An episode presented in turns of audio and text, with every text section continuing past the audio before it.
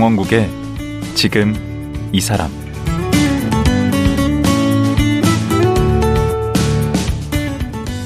안녕하세요.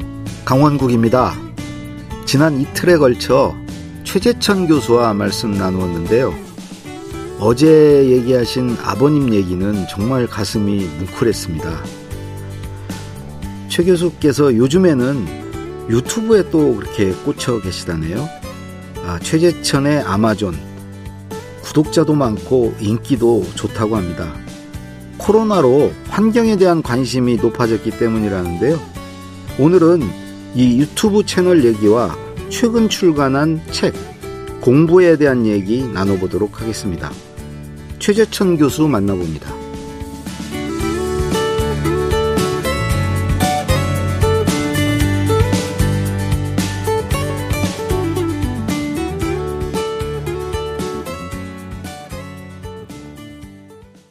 최재천 교수님 다시 모셨습니다.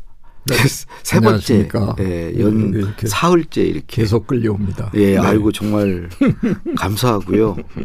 예, 이제는 이제 어 우리 최 교수님 이제 교수로서 학자로서 또 동물학자로서 고명하신 분이었는데 새로운 또 직함을 하나 얻으셨어요. 유튜버, 그 파워 유튜버.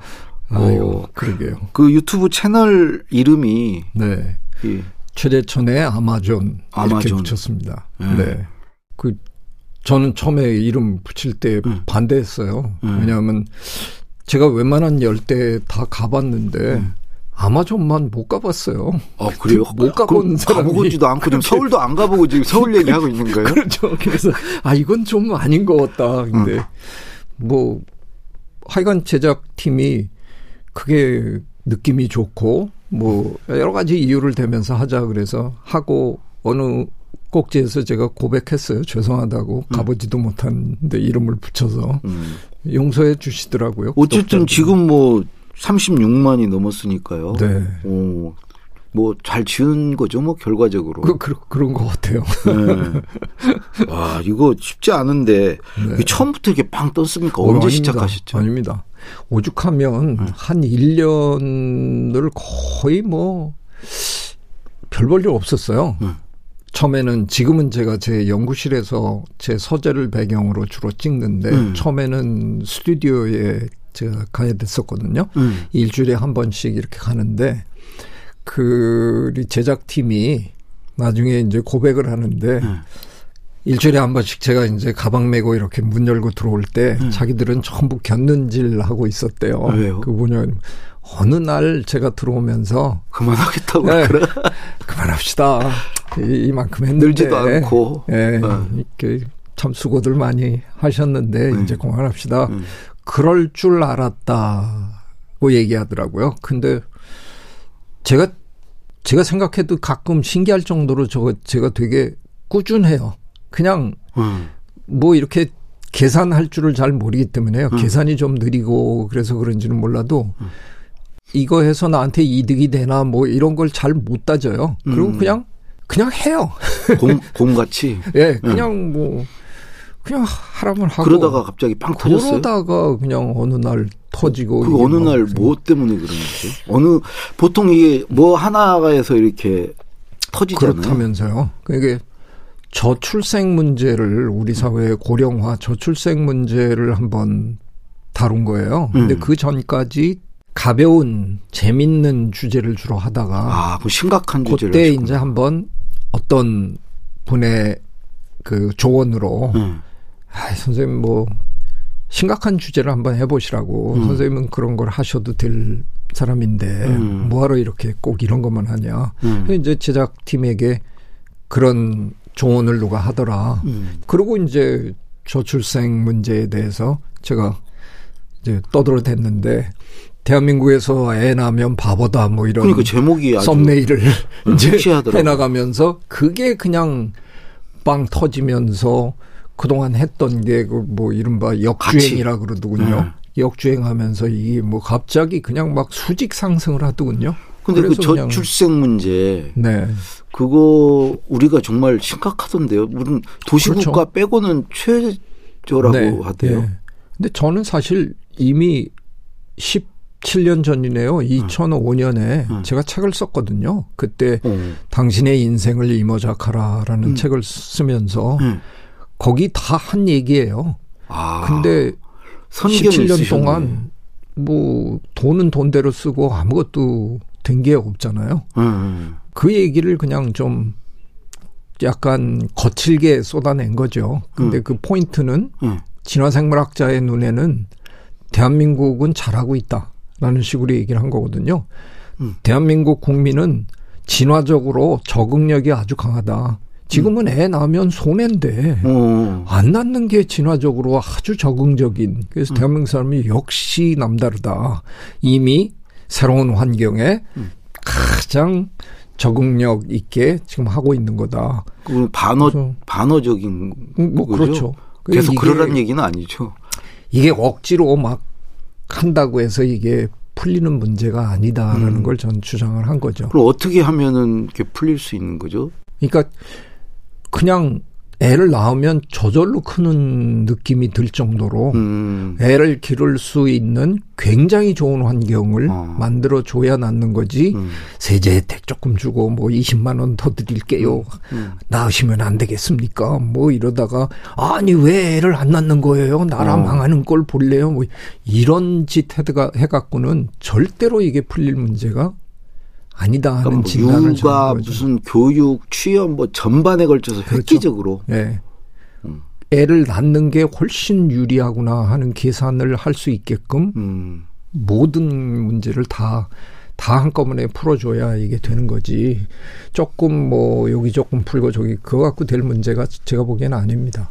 만약에 이걸 그냥 방치하게 되면 그렇게 안 하게 되면 어떻게 되는 거예요? 글쎄요, 그래서 OECD에서 계산까지 한 십몇 년 전에 해줬었거든요. 음. 이대로 가면 대한민국은 300 몇십 년 후면 음. 한 명도 안 남는다. 음. 그러니까 대한민국은 그냥 소멸한다는 거죠. 음. 근데 이게 문제가요. 음. 대한민국이 소멸하는 게 왜 문제가 됩니까? 실제로 오랫동안 음. 환경을 걱정하는 우리들은요. 네. 출생률을 낮추기 위해서 무지무지 노력을 했거든요. 그렇죠. 지구 전 지구적으로 보면 모든 환경 문제는 다 인구 문제잖아요. 사람이 그렇죠. 너무 많아서 생기는 거예요. 음. 그러니까 줄어들어야 되거든요. 출생률이. 네. 어느 정도 성공을 거두기 시작했어요. 아프리카 같은 데 가서 열심히 그 산화 제한 이거 설명하고 음. 뭐 해갖고. 어, 그 어느 순간에 약간 출생률이 조금 줄어드는 순간에 음. 선진국이 네. 자기네 나라 사람 숫자가 줄어든다고 다시 출생률을 높이는 전략을 쓰기 시작한 거죠. 그리고 지금 80억이 훌쩍 말도 안 되는 거예요, 음. 이거는. 지금 이런 식으로 가면 환경 문제는 환경 문제대로 어려워지고 음. 또각 국가는 출생률 높이느라고 되지도 않을 일들을 해야 되고 그러네요. 그러니까 그 저도 선생님 어디선간에 들었는데 예전에는 전 지구에 인간이 예, 비율이 네. 뭐 1%인가 그리고 네. 나머지는 동물이나 이런 게 99%였는데 네. 지금은 정반대가 됐다고. 맞습니다. 불과 만 년 정도 만에 음. 농경을 하기 전에는 우리가 1% 미만이었어요. 인간이 예. 저- 예. 기껏해야 지구에 한 6천만 명 정도 살았거든요. 예. 근데 지금은 80억이잖아요, 거의. 음. 지금은 우리가 거기다가 온갖 동물들을 다 키우잖아요. 음. 우리 먹, 먹어야 되고 가축. 뭐 해야 되고 음. 그러니까 그걸 다 합치면 음. 지금 이 순간 지구에 살고 있는 모든 포유동물과 모든 새들의 전체 중량에서 음. 우리와 우리가 기르는 동물이 거의 99%라는 거죠. 어, 그게 환경 문제를 유발하는 건가요? 그럼요, 당연히. 음. 우선 가장 간단한 게 이게 확률 문제잖아요. 음. 저 야생동물 몸에 지금 우리 전염병이라는 게 거의 대부분 다 인수 공통이잖아요. 음. 동물도 하고 우리도 하고. 음. 그게 저 1%밖에 안 되는 저 야생동물 몸에 있던 아이들이 옮기겠다고 마음 먹으면 음. 99%가 우리 아니면 우리 가축이니까. 그러니까 그냥 너무 쉽네. 우리한테 그냥 일어나는 거죠. 음. 이건 그냥 감정적인 문제도 아니고 정치적인 문제도 아니고 이건 그냥 확률적인 문제입니다. 음. 음. 그러니까 이 불균형이 바로 잡히지 않으면 음. 앞으로 우리는 이런 코로나 같은 이런 거를 그냥 수시로 겪을 수밖에 없는 거죠. 그 인간이 무슨 막 이 밀림 정글도 다 들어가서 이제 다 동물도 잡고 막 그러면서 그렇죠. 다 차지를 해버렸으니까. 지금 우리 우리가 살고 있지 않은 곳은 지구상에 없잖아요. 음. 이 지구 생명의 역사에 지구 전체를 뒤덮어본 최초의 동물이 우리입니다. 어. 그런 동물이 없는 옛날에 거잖아요. 공룡이 한번 덮지 않았어요? 공룡도 음. 우리가 공룡 그러면 전체를 하나로 공룡이라고 하는 거지. 공룡 그렇죠, 종들이 그렇죠. 있는 건데. 그렇죠. 예, 티렉스가 전 지구를 덮은 건 아니잖아요. 음. 호모사피엔스는 전역에 다 사는 거잖아요. 그렇죠. 그러면 코로나도 그렇게 봐야 되나요? 그런 네, 맥락에서. 저는 코로나가 이 엄청난 생물 다양성 불균형 때문에 생긴 거라고 생각합니다. 어. 이게 바로 잡히지 않는 한 이런 일은 앞으로 그냥 계속 벌어질 수밖에 없는 거죠 확률적으로. 그럼 구체적으로 코로나는 어느 동물에서 온 거예요? 어떻게? 박쥐에서 출발했고요. 그 전에도 이제 박쥐는 있었을 텐데 네. 왜 박쥐가 문제가 됐을까요? 박쥐는 그 기후 변화랑 뭐 관련이 있나요? 그렇죠. 기후 변화가 일어나면서 네. 박쥐는 기본적으로 열대에 살거든요. 네. 거의 대부분의 박쥐가. 그런데 기후 변화로 인해서 온대 지방의 기온이 올라가니까 네. 온대로 얘네들이 슬슬 옮기는 거예요. 아 거기도 따뜻하니까. 그렇죠. 열대가 여기도 살만하니까. 음. 걔네들은 우리보다 체온이 높거든요. 포유동물 같은 포유동물인데 걔네는 새처럼 살기로 했잖아요. 음. 날아다니잖아요. 음. 그러다 보니까 체온이 우리 육상 포유동물보다 조금 높아요. 아. 체온이 높으면 바이러스가 들어와도 활동을 잘 안 해요. 아. 왜냐하면 바이러스는 약간 온도가 낮아야 활동하잖아요. 어. 우리가 주로 겨울에 독감, 감기 걸리는 아, 게 맞아요. 걔네는 우리보다 한 2도 정도 체온이 높아서 네. 그냥 늘상 바이러스가 몸 안에 들락거려도 별 영향을 안 받아요. 음. 그래서 걔네들이 그냥 달고 사는 거죠. 그러다가 보니까 온대 지방에 있는 동물들한테 박쥐가 바이러스를 옮기고. 옮겨주고 우리가 그 동물들을 건드리지 않으면 되는데 음. 우리가 자꾸 숲을 베으면서 걔네들을 잡고 별짓을 다 하다가 음. 없는 거죠. 그러니까 이런 기후 위기가 이제 결국은 이런 전염병을 계속 만들어내고 또 한편으로는 맞습니다. 식량 위기도 가져온다고 경고를 네. 하셨던데. 네. 기후 변화라는 게 그냥 일방적으로 점점 더워지는 그런 것만을 우리가 얘기하는 게 아니고요. 네. 기후가 이상해진 거잖아요. 아, 막 폭우가 왔다가 가뭄이 그렇죠. 들다가 그리고 비가 와야 되는 곳에 안 오고 그리고 막 산불 나고 막 산불 나고 이런 변수들이 네. 기후가 자꾸 이상 기후가 돼 버리는 바람에 음. 지금 농사 짓기가 너무 힘들어지는 거죠. 그러면 이제 식량 위기가 들이닥칠 텐데 제가 제 유튜브에서 그런 얘기를 해서 또 뭐 예, 몇십만이 저 조회를 했는데 만약에 식량 위기가 오면 네. 잘 사는 나라 중에 제일 심한 타격을 받을 나라가 대한민국이다. 어. 그게 거의 모든 전문가들의 공통된 예측이거든요. 음. 왜? 우리만큼 해외 의존도가 높은 나라가 없거든요. 그렇더라고. 밀을 거의 한 자급률이 0.7%인가? 우리는 쌀하고 계란 빼놓고는 다 사다 먹잖아요. 음. 그러니까 그런 일이 터져서 네. 제일 문제는 그거잖아요. 자국민 먹일 것도 없습니다. 우리가 먹을 것도 없습니다. 그러면 아무리 돈을 많이 줘도 그렇죠. 못 사는 거예요. 그렇죠. 마다가스카르에 제가 재작년에 다녀왔는데 마다가스카르 지금 너무 힘들어 가지고요. 아이들이 진흙을 먹어요. 아유. 뭔가 먹어야 되잖아요. 음. 근데 식량이 부족해지면 음. 폭동이 일어나죠. 대체할 게 없어요. 그러니까 이건 어마어마한 재앙이 일어나는 음. 거죠. 빨리 정부가 이, 이거에 대해서 문제 인식하고 해결해야 돼요. 선생님 또 식량 문제 해결을 위해서 이렇게 그 어떤 해법도 제시하셨던데. 아, 네. 이렇게 고층 건물 같이 이렇게 지어가지고 농, 네. 수직 농법이요? 네. 그 어쩌다가 제가 저는 사실은 미국에 가서 처음에 음. 석사학위를 제가 기생충학으로 했거든요. 음. 그 기생충학 연구하던 시절에 알던 미국 친구였는데 음. 어, 딕슨 디포미어라는 아주 재밌는 이름을 갖고 있는 친구인데 지금은 미국 컬럼비아 대학의 환경학과의 교수예요. 근데 그 친구가 어느 날 한국에 왔더라고요. 음. 사회 보다가 이렇게 만났어요. 음. 네가 여기 웬일이냐 그랬더니 수직농법 얘기하러 왔다고 그러더라고요. 음. 그, 그 어떻게 그런 생각을 그랬더니 어 니네 나라 다랑이 논 어. 이렇게 미니까 수직으로 되더라고. 어, 어. 계단식으로 이야, 되어 있는. 기가 막힌 생각이더라고요. 음. 제가 바로 얼마 전이었어요. 음.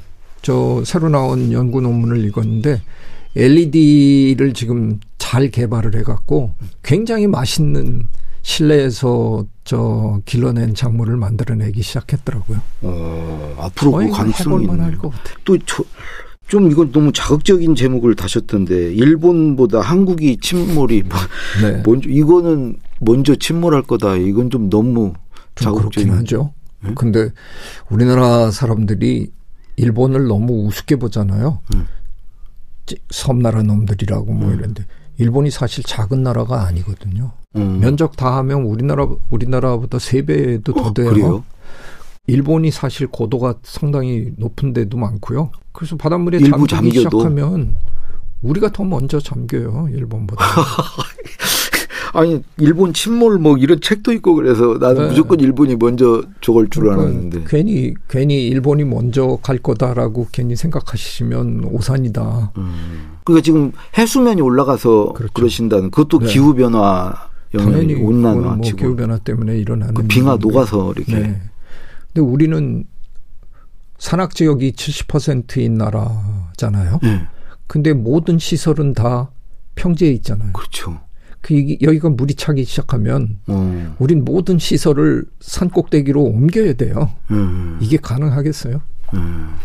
그 이, 이거를 예, 둘 중에 하나죠. 기후 변화를 늦추거나 멈추는데 최선을 다하거나 음. 국제 사회랑 같이 최선을 다하거나 음. 아니면 어차피 당할 거다 그러면 지금부터라도 빨리 예 시설들을 이제 좀 높은 곳으로 쫙 계속 옮겨야 되겠죠. 근데 그렇게 하면 뭐가 문제겠습니까? 우리 또 산에 나무를 또 베어버려야 될 거 아니에요. 네, 그러면 옮기려면 기후 위기를 더 조장하는 일이 되는 거죠. 그렇죠. 그러니까 그 후자는 자살행위인 거죠. 그러니까요. 이게 지금 저출생에다가 지금 뭐 식량 문제 하여튼 그 우리 선생님 유튜브 그 아마존에 가면 정말 다양한 얘기들 사회 문제뿐만 뭐그 무슨 동물 생태계 이건 물론이고 각종 사회 문제 또 사회적인 어떤 트렌드 뭐 다 모아 놓으셨어요. 어, 그래서 제가 그 거기 가서 좀 직접 한번 보셨으면 좋겠고 네. 이제 그 선생님 책 그 공부란 책 네. 예, 이 목차를 쭉 보니까 네. 예, 일단 교육 문제를 많이 왜 지적을 하셨어요. 우리 네. 이 교육에 뭐가 이렇게 교육 우리 교육에 이렇게 불만이신가요? 그냥 일단 너무 미안해요. 제가 강단에서 이렇게 가르치면서 늘 무슨 마음이 드냐 하면 내가 이 아이들을 가르칠 자격이 있나 그런 생각도 많이 해보고요. 음. 왜냐하면 그 아이들 나이에 전 진짜 공부 안 했거든요. 다 그랬죠. 저도 네, 그랬고. 우리 때는 예. 뭐 공부 안 하고 그냥 예. 견뎠잖아요. 그런데 됐고. 그 지금 제가 가르치는 아이들은 제가 그만한 나이 때보다 적어도 10배. 음. 근데 이 아이들에게는 직장이 기다리지 않는다는 그렇죠. 거잖아요. 음. 도대체 뭐 이런 놈의 세상이 있어요? 음. 이, 이렇게 열심히 하는데 음. 그냥 이대로 하는 게 옳은 건지 음. 그 의문이 뭐 교수 생활하면서 내내 드는 음. 점이었는데 음. 4차 산업혁명 시대라고 이제 막 떠들잖아요, 음. 우리가. 4차 산업혁명 시대 전문가, 4차 산업혁명 전문가들은 100% 동의하더라고요. 제가 읽어본, 제가 얘기해본. 음. 지금 식으로 교육해갖고는 음. 절대로 안 된다는 음. 거예요. 음. 그럼 우리 뭐 하고 있는 거예요, 진짜? 음. 가르치고 있는데 쟤네들은 직장도 없다 그러지. 음. 그런 식으로 가르치면 4차 산업혁명 시대에 전혀 안 맞는다 그러지. 음. 근데 왜 우리 이러고 있냐. 그 밑자 본전님 확 한번 바꿔봐야 되겠네. 네, 그래서 저는 그냥 뒤엎어 보자는 거죠. 어떤 식으로 해야죠? 이 막말로 얘기하면 이겁니다. 음. 요즘 우리 우리나라 젊은 청년들 중에 지금 세상을 뒤흔드는 청년들이 있잖아요. 네. 피아노는 조성진, 이윤찬, 음. 축구는 뭐 음. 손흥민, 뭐 이런 친구들을 한번 이렇게 각 분야에 이렇게. BTS도 그렇고 음. 뭐쫙 한번 보세요. 음. 이른바 정규 교육이라는 그 코스를 밟은 사람이 전혀 없습니다. 맞아요. 다 약간 음. 다른 짓 하고 돌아가고 뭐 이런 다 그런 사람들이에요. 음. 뭘 의미합니까? 지금 우리가 하고 있는 이놈의 정규 교육이라는 게 음. 이게 참 별 볼 일 없어졌다는 거를 그냥 그냥 보여주는 거 아닐까. 음. 4차 산업혁명 시대에 원하는 인재가 창의적인 인재라는데 음. 저는 대한민국 사람은 기본적으로 굉장히 창의적인 동물이라고 그죠? 생각하거든요. 좀. 예. 네, 끼도 많고 음. 약간 엉터리고 음. 그냥 해보잖아요. 대충 하는데 잘해. 저거 저 설명서 절대로 안 읽잖아요. 음. 일단 꼽아보고 아, 눈대중으로 착착 하는데 그렇죠. 그냥 꼽아봐서 터지면 그때 설명서 읽는 거지. 그거 뭐 그걸 읽어보고 또 하는 게 눈치가. 빠르잖아요, 우리가. 제 생각에 풀어주면 음.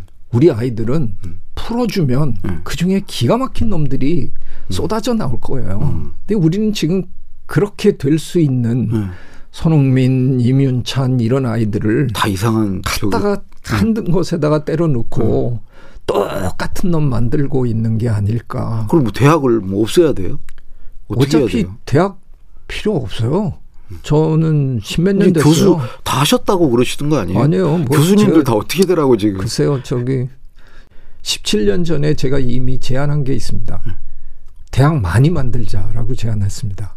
어. 왜 20대 초반 학생만 가르치려고 덤벼드냐. 음. 앞으로 고령화 사회가 되면 음. 계속 배워서 또 새로운 일을 맞아요. 해야 되는데 음. 40대, 50대, 60대, 심지어는 70대 가르치는 대학을 다 만들어야. 된다. 음. 그런 주장을 제가 17년 전에 했습니다. 음. 계속 저는 그 생각 굽히지 않습니다. 음. 대학은 많아져야 되고요. 네. 그 대신 지금 가르치는 이런 거 가르치지 말고 음. 국영수 이렇게 다, 몇 과목. 다 다양하게 음. 어떤 대학은 대학 이 이거를 5년으로 해달라고 했어요. 네. 이게 앞뒤가 안 맞잖아요. 제가 네. 대학 없애자 그러면서 또 네. 뭐 5년.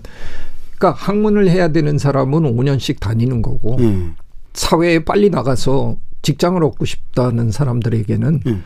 1년짜리 대학, 반년짜리 대학, 2년짜리 음. 대학, 뭐 2년 반짜리 대학 무지하게 다양하게 만들자는 아. 거죠. 어. 코딩만 반학 한 저 반년 배워 가지고 취직하면 되잖아요. 그쵸. 그 사람한테 왜꼭 예. 음.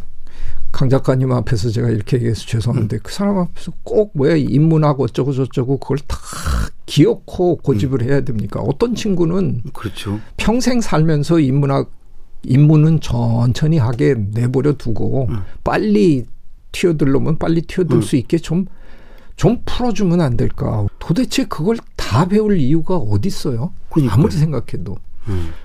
원래 예상대로면 지난달에 국가교육위원회가 출범했어야 되잖아요. 음. 원래 7월달에 하기로 돼 있던 걸로 저는 기억하는데 음.